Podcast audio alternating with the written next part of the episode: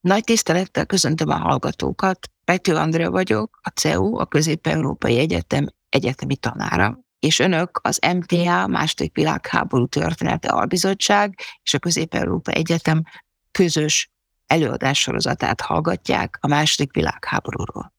Az előadássorozatot Kacsman Borbála, az albizottság tagja szervezte.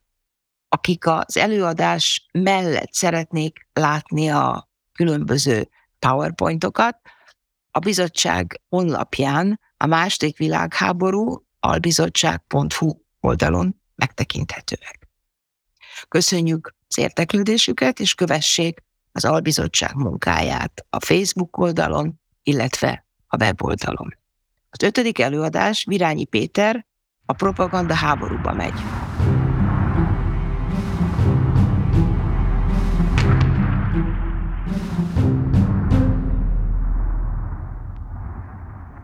Előadásom két területet ölel fel. Egyrészt bemutatom a politikai propaganda által leggyakrabban használt taktikákat, módszereket. Az előadásom második részében pedig azt mutatom be, hogyan alkalmazták mindezeket a brit, amerikai, szovjet és a német második világháborús propaganda plakátok esetében. A téma sokrétűsége és a nyitott akadémia kereteihez szűen valóban csak pillanatképeket áll módon felvillantani. De akkor vágjuk bele. A politikai kommunikáció akkor kezdődött, amikor az ókori görög filozófusok elkezdtek reflektálni a hatalomra, a tekintére, a demokráciára. A politikai propaganda tulajdonképpen egyidős a politikai versengéssel és a politikai harccal. A modern politikai propaganda az ideológia és a politika fúziójával, illetve a nyomdatechnika gyorsan terjedő eszközeinek felhasználásával a francia forradalom idején jelent meg. A hit vatikáni terjesztéséhez kapcsolódó jelenség, amely a latin propagare szóból ered, a területnövekedés konnotálja, amit gyakran a hódítással kapcsolnak össze. A propaganda a társadalmi kommunikáció egyik formája. Társadalmi termék, a társadalom szülöttje, és csak ott működik, de nem a társadalom egészen hozza létre, hanem mesterségesen állítják elő a társadalom tagjai számára, hasonlóan az interpersonális, a csoport, vagy szervezeti, vagy a tömegkommunikációhoz. Ha tovább megyünk ezen a síkon, Umberto Eco gondolataival találunk összecsengést. Bár ő a kultúraiparról írja, hogy mindig is hajlamos volt arra, hogy előre csomagolt hatásokat adjon el, hogy a terméket mellékelje a használati utasítás, az üzenetet, a kiváltandó reakciót. De érdekesnek tűnhet, ha a kultúraipar szót behelyettesítjük a propagandával. A propaganda évszázadok óta ugyanúgy működik. Ami változott, azok az eszközei alkalmaz meglévő dolgokat, eszközöket, technikákat, néhol misztikus elméleti köntösbe öltözteti magyarázatait. A propaganda fogalmának meghatározása azért is nehéz, mert nem alakult ki egységes vélemény sem tárgyát, sem feladatait illetően. Ezért a propagandáról vagy egyes részkérdéseiről szóló feldolgozásokban a legkülönfélébb értelmezési lehetőségek fordulnak elő. Sok meghatározást ismerünk, melyek jó részben tartalmaznak szakmailag releváns elemeket. Természetesen a tartalmuk a tükrözi a szerzők és a kor értékrendjét, viszonyulásokat. Például Aranzor és Patkanis a propagandán tömeges befolyásolást értenek, amely jelképekkel manipulál, és beveti a lélektan eszközeit. a propaganda bizonyos nézet kifejtése azzal a végső célral, hogy a befogadók tegyék magukévá a szóban forgó nézetet.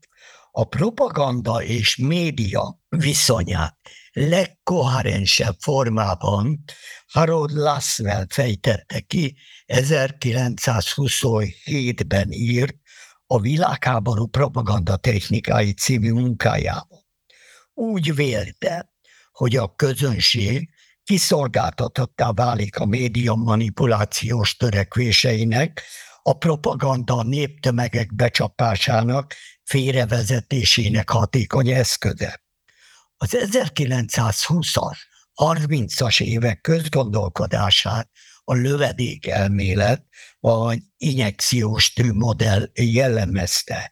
Ez szerint a média nagy és közvetlen hatást gyakorol az emberekre. Az onnan érkező üzenetek, mint egy lövedékként csapódnak a közönség testébe, és maradandó elváltozást hoznak létre. Lasfel 1927-ben részletesen leírta a sikeres propaganda eszközeit, köztük az ellenség megteremtését és a tudatos hazudozást. Ez is segíti annak a nézetnek az elterjedését, hogy a külső erők, körülmények, ellenük támadó, összeesküvők felelősek a nehézségért. Vagyis mindig mások a rossz okozói, akik a bűnbakok szerepét is betöltik. Mi informálunk, az ellenség propagandát folytat. Alig egy évtizeddel később mindezek visszaigazolódtak, amikor a náci birodalom a propagandát az invázió és a népírtás előmozításának eszködévé változtatta. József Goebbels igencsak plastikusan írja le a propaganda lényegét, miszerint abban áll, hogy az embereket olyan őszintén, olyan mélyen nyerjük meg egy eszmének, hogy végül teljesen magukévá tegyék. A propagandának intézményekre van szüksége, hogy betöltse a feladatát. Propaganda meghatározásakval azt gondolom, hogy a marketing kommunikáció elemeként egy olyan technika, amely elősegíti bizonyos nézetek, eszmék, ideológiák megismerését, terjesztését, bevésését, elsajátítását.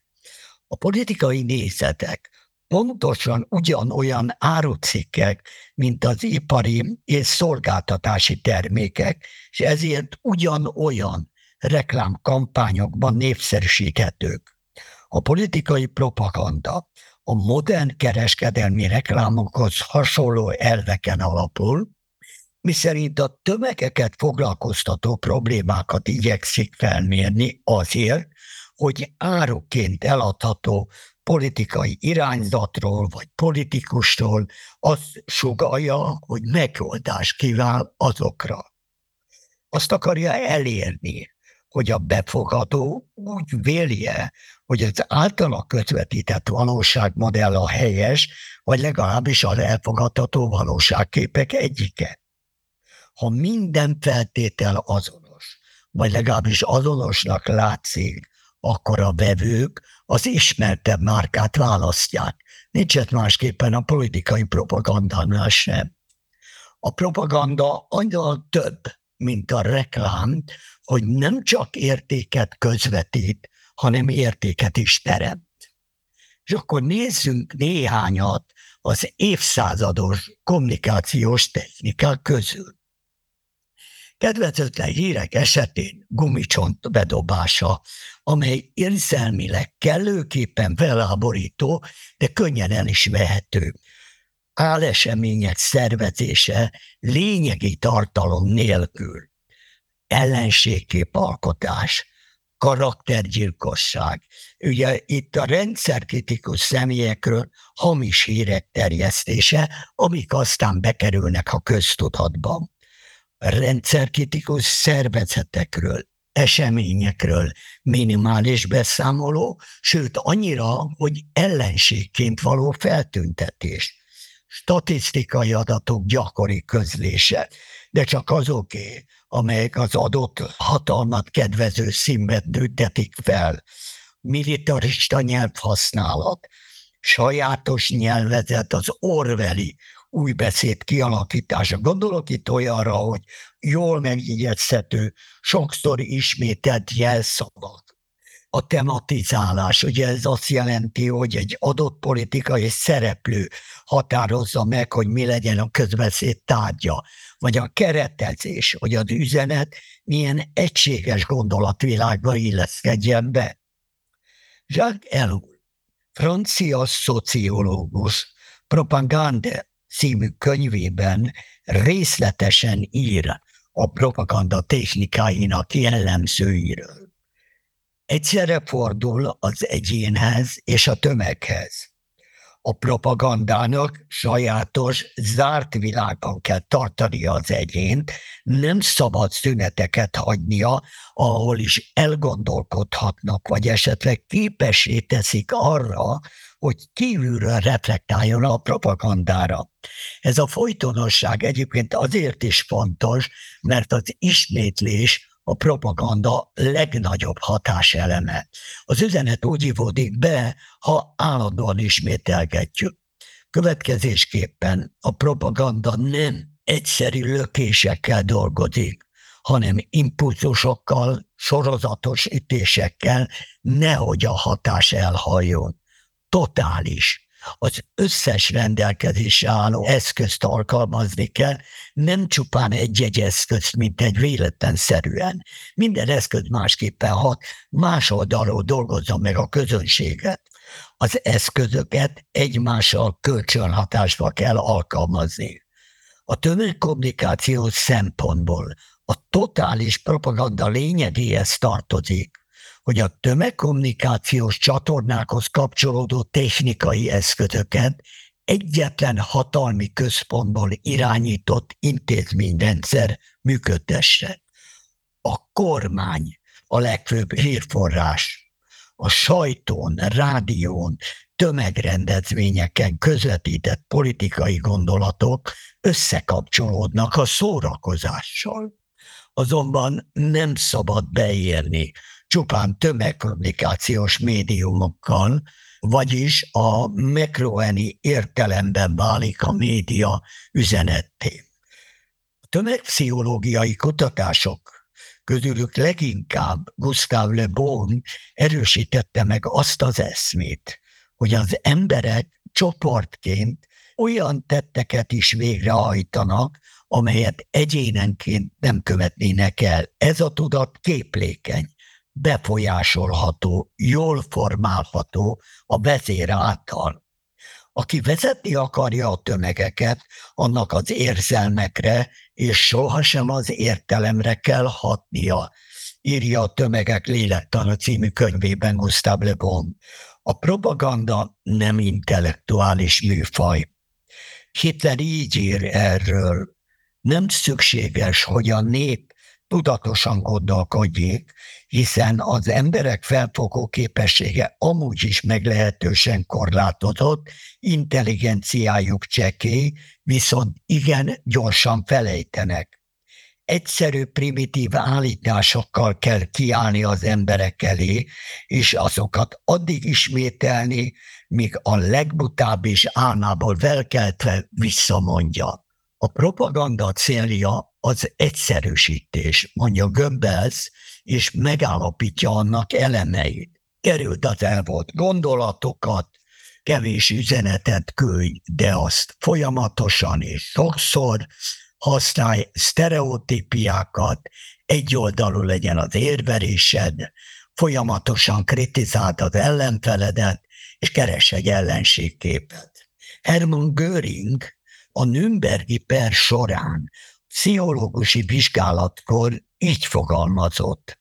Az embereket mindig könnyű a vezérek uralma alá hajtani, csak annyit kell tenned, hogy elhiteted velük, hogy támadás alatt vannak.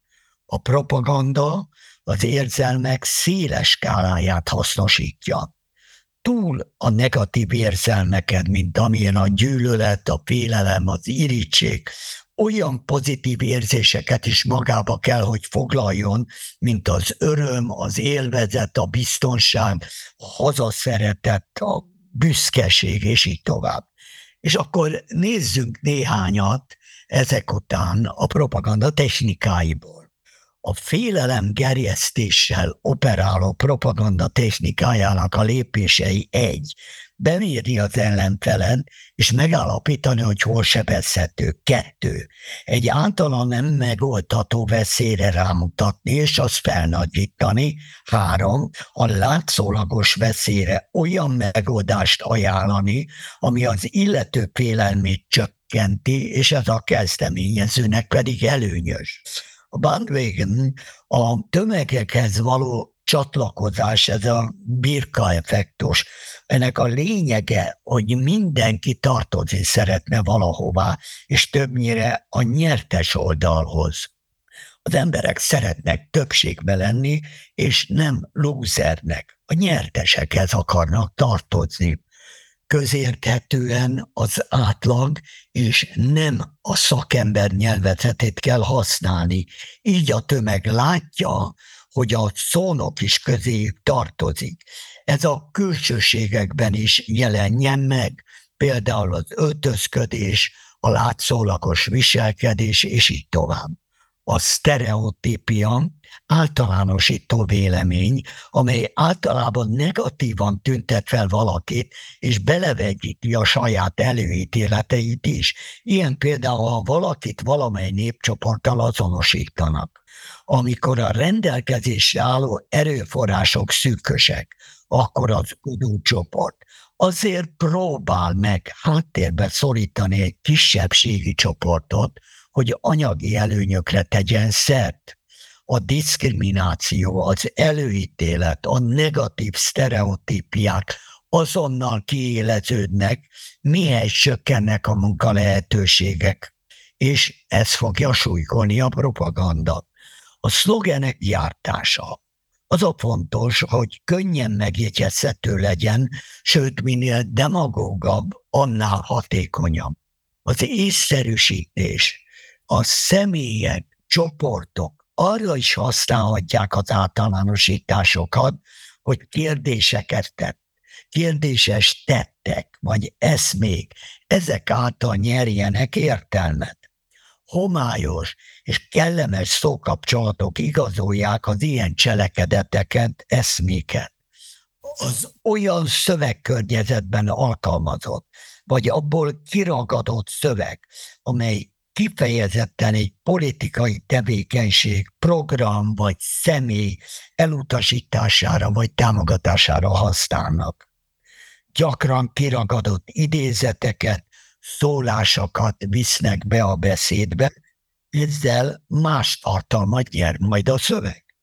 Közös ellenségkép kialakítása. Szándékos bizonytalanságba kell hagyni a hallgatóságot, ez a módszer, hogy tulajdonképpen az általánosítások szándékosan bizonytalanok, homályosak, így a közönség azok saját értelmezésében fogja fel. Jól hangzó szavak használata. Itt a célközönség értékrendjében pozitív képet lehessen alkotni, amihez hozzákötik a tekintéhez való folyamodás. Olyan embereket kell megszólaltatni, akinek hinni lehet a szavába, és a tömeg megbízik benne. Ellenérzet kiváltása arra veszi rá a tömeget, hogy helytelenítsenek egy korábban mások által megfogalmazott eszmét, avagy egy korábban megfogalmazott helytelenített nézettel szembe hogyan azonosuljanak. És végezetül a transfer egy személy vagy tárgy pozitív vagy negatív minőségének kivetítése egy másikra, hogy még azt még elfogadottabbá, vagy még ellenszenvesebbé tegyék. Az emberek propagandát fogyasztanak, létre is hozzák és csomagolják saját információikat úgy, hogy létrehozzák és megszövik saját igazságaikat. Ezek után nézzük meg, hogy mindezek, amiket elmondtam, hogy jelentek meg a brit, az amerikai, a szovjet és a német második világháborús plakátokon. A beszédek, a rádió, tévéadások feledésbe merülnek néhány órán belül.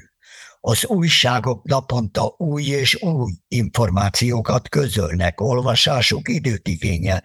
A plakátok viszont egyszerűek, állandóak, megfoghatóak és emésztetőek. A moziba jegyet kell venni, az olvasóknak könyvet, újságot kell vásárolni, a rádió hallgatáshoz, tévénézéshez eszközökre vannak szükség. A plakátok ingyenesen hozzáférhetők bárki számára.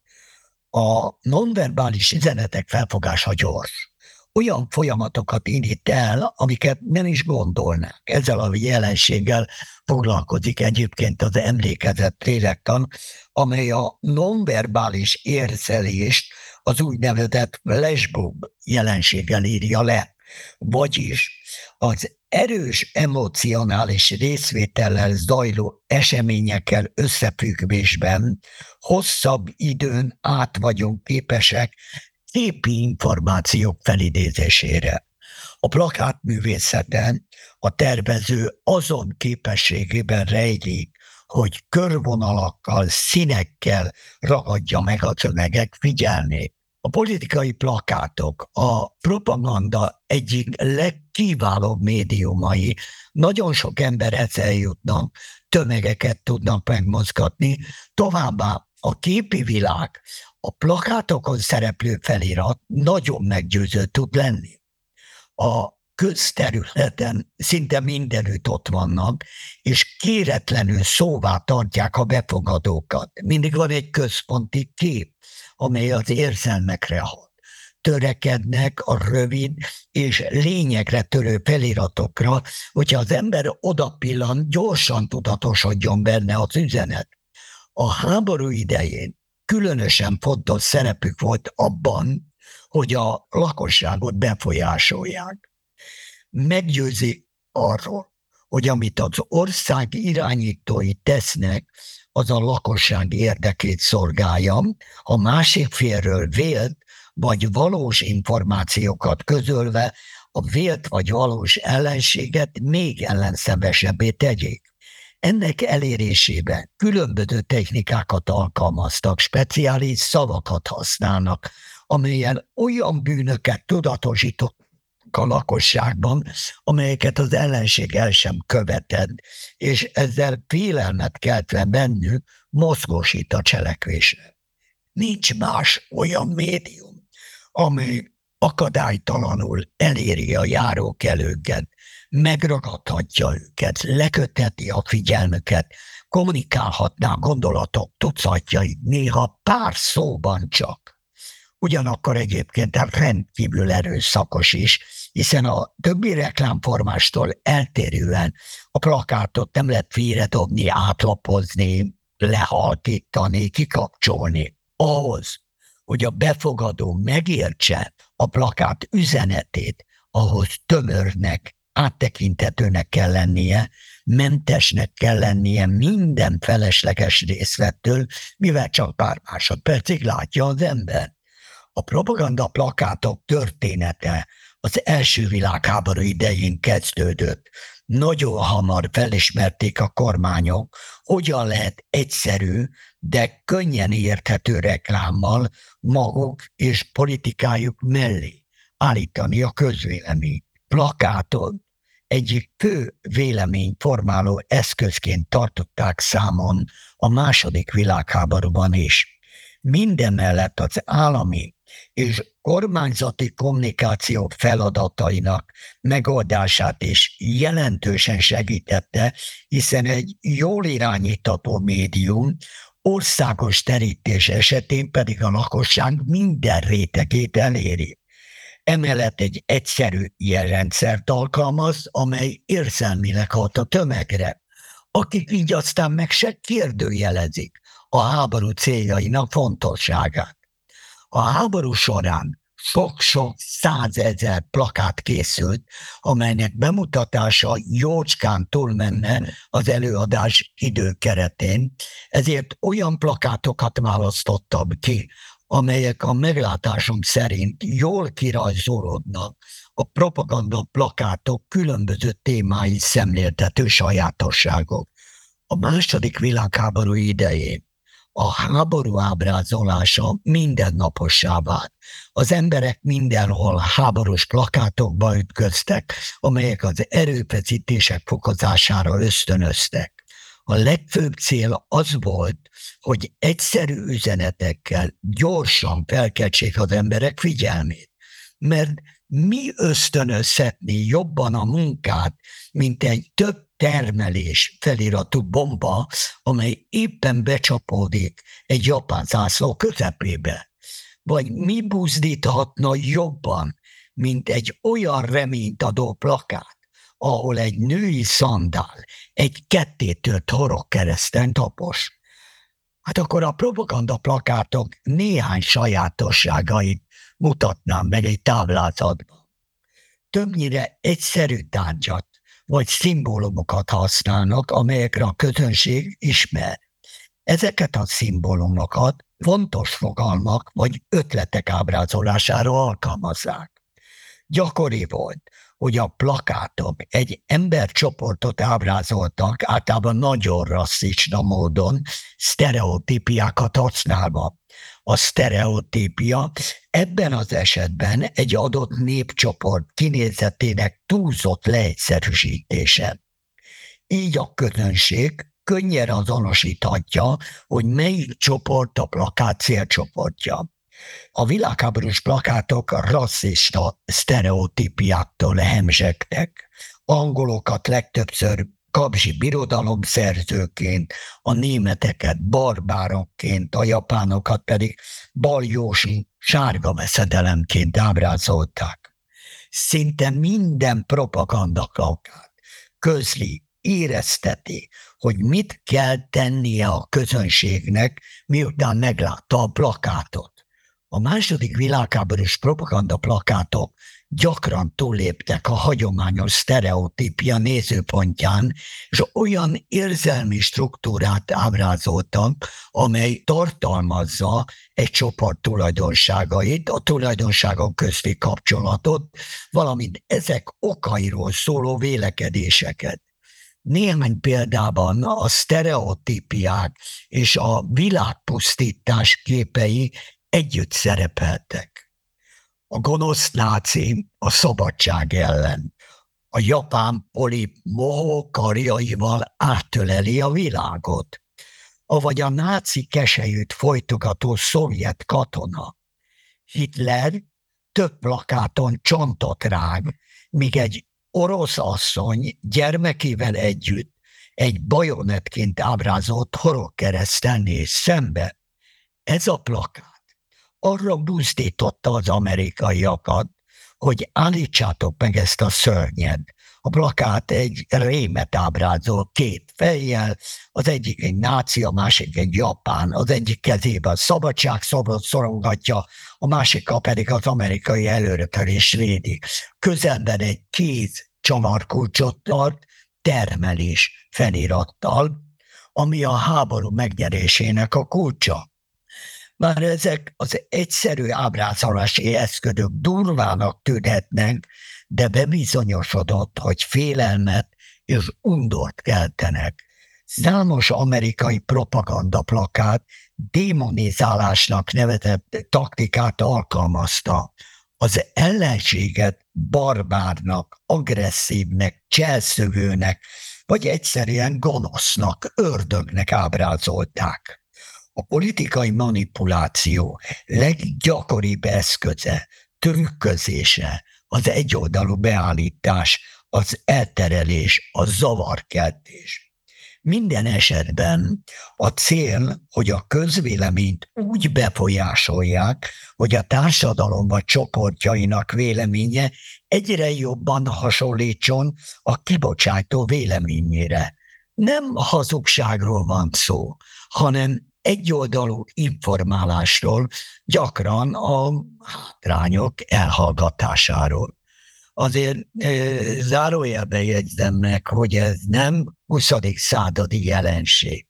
Ilyen például az időszámítások előtt 520-ban elkészült Beistóni felirat, amely Iránban található, első Darius Perzsa király 19 győzelmét mutatja be. A 100 méter magas sziklafalon kifarakott dombormű valóságtartalmából szerintem gyököt kellene vonni. A második világháború első hónapjaiban a német propaganda plakátok biztos német győzelemről biztosították a népet. 1942 végén és 43 elején ezeket új szövegű plakátok váltották fel, olyan szöveggel, hogy győzelem bármi áron. 1944 végére ezeket a plakátokat még olyanok váltották föl, amelyek a győzelem vagy bolsevizmus című ilyen szlogent hirdették. A győzelem vagy bolsevizmus plakát Hans Schweitzer, aki Mjölnir néven ismert, 1944-ben készítette, és két különböző jelenet látható. Ugye a egyik a győzelem, egy boldog anya és gyermek képe, a másik oldalon piszkos, kétségbeesett, deformálódott emberek tömege, akik megvetést keltenek a bolsevikok és a zsidók iránt. A plakát üzenete egyértelmű, a félelem keltés, hogy mi lesz, ha a bolsevikok és a zsidók átveszik az uralmat. Azt gondolom, hogy nincs olyan nap alatt, gyakran találkozhatunk finoman szólva ismerős elemekkel. A náci Németország, főleg a háború vége felén a bolsevizmus elleni utolsó védelmi vonalként próbált megjelenni, és ezt a plakátokon is látni lehetett. Miközben a szövetségesek folyamatosan vonultak át Európán, keletről, nyugatról egyaránt, a német plakátok az amerikaiakra és a britekre utalva, mint felszabadítók szerepeltek.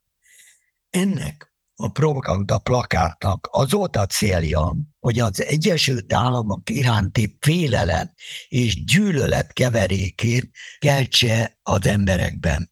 A szörnyet amerikai vonatkozású sztereotípiák borítják, miközben egy európai várost rombolnak le az európaiaknak, különösen a németeknek a második világháború idején azt mondták, hogy Amerika egy gonosz ország, és el akarja törölni az európai kultúrát.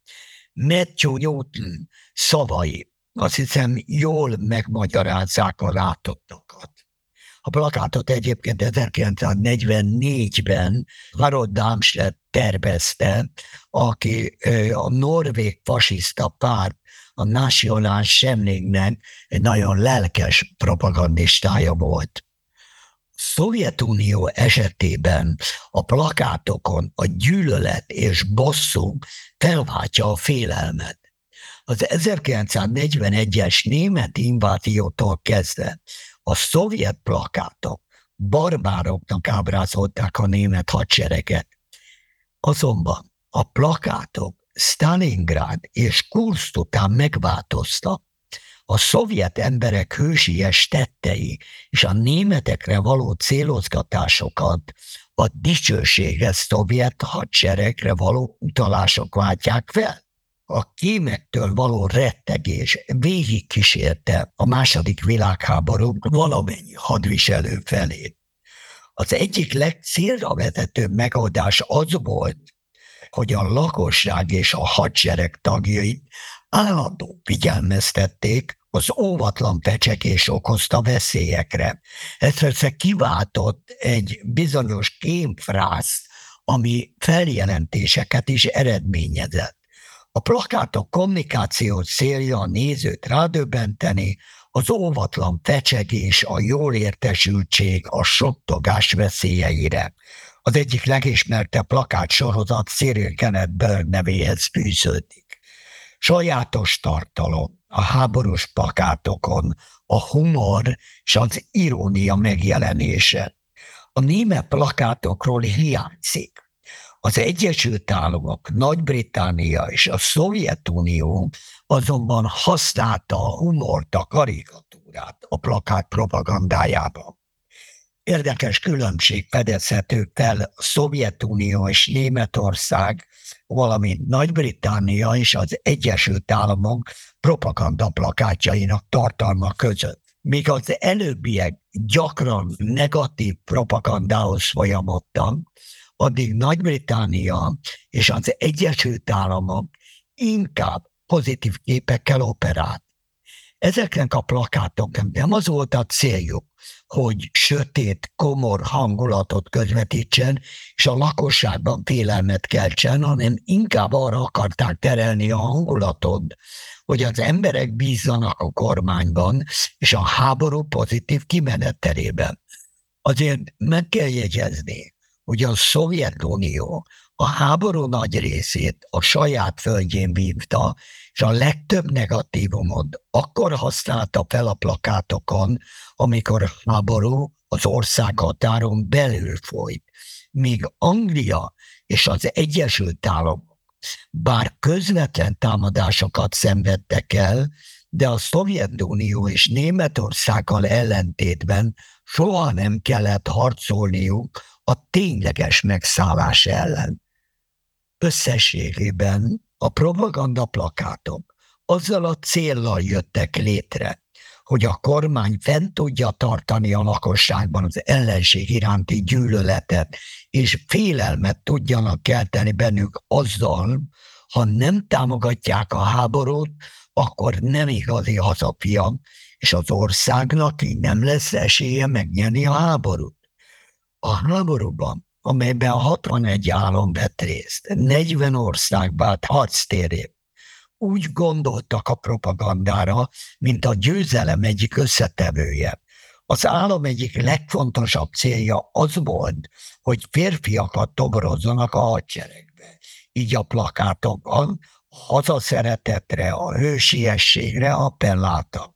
A hadi kölcsönplakátoknak is fontos szerepet tulajdonítottak, államtartalékai végesek voltak, így a lakosságot kellett arról meggyőzni, hogy támogassák a hadsereget.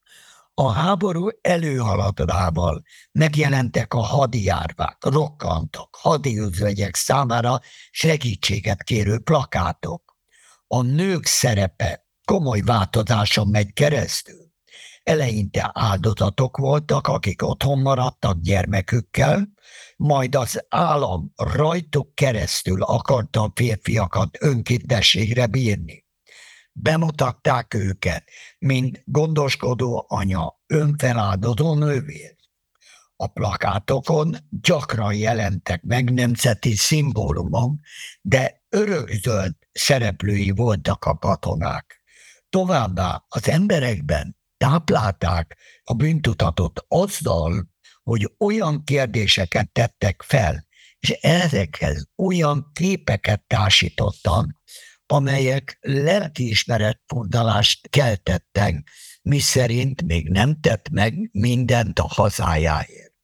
Azt gondolom, hogy a plakátok sokban hozzájárultak a háborús erőfeszítések fokozásához, a háborús áldozatvállaláshoz, a katonák harci elszántságának növeléséhez, a hátország támogatásához. Köszönöm figyelmüket!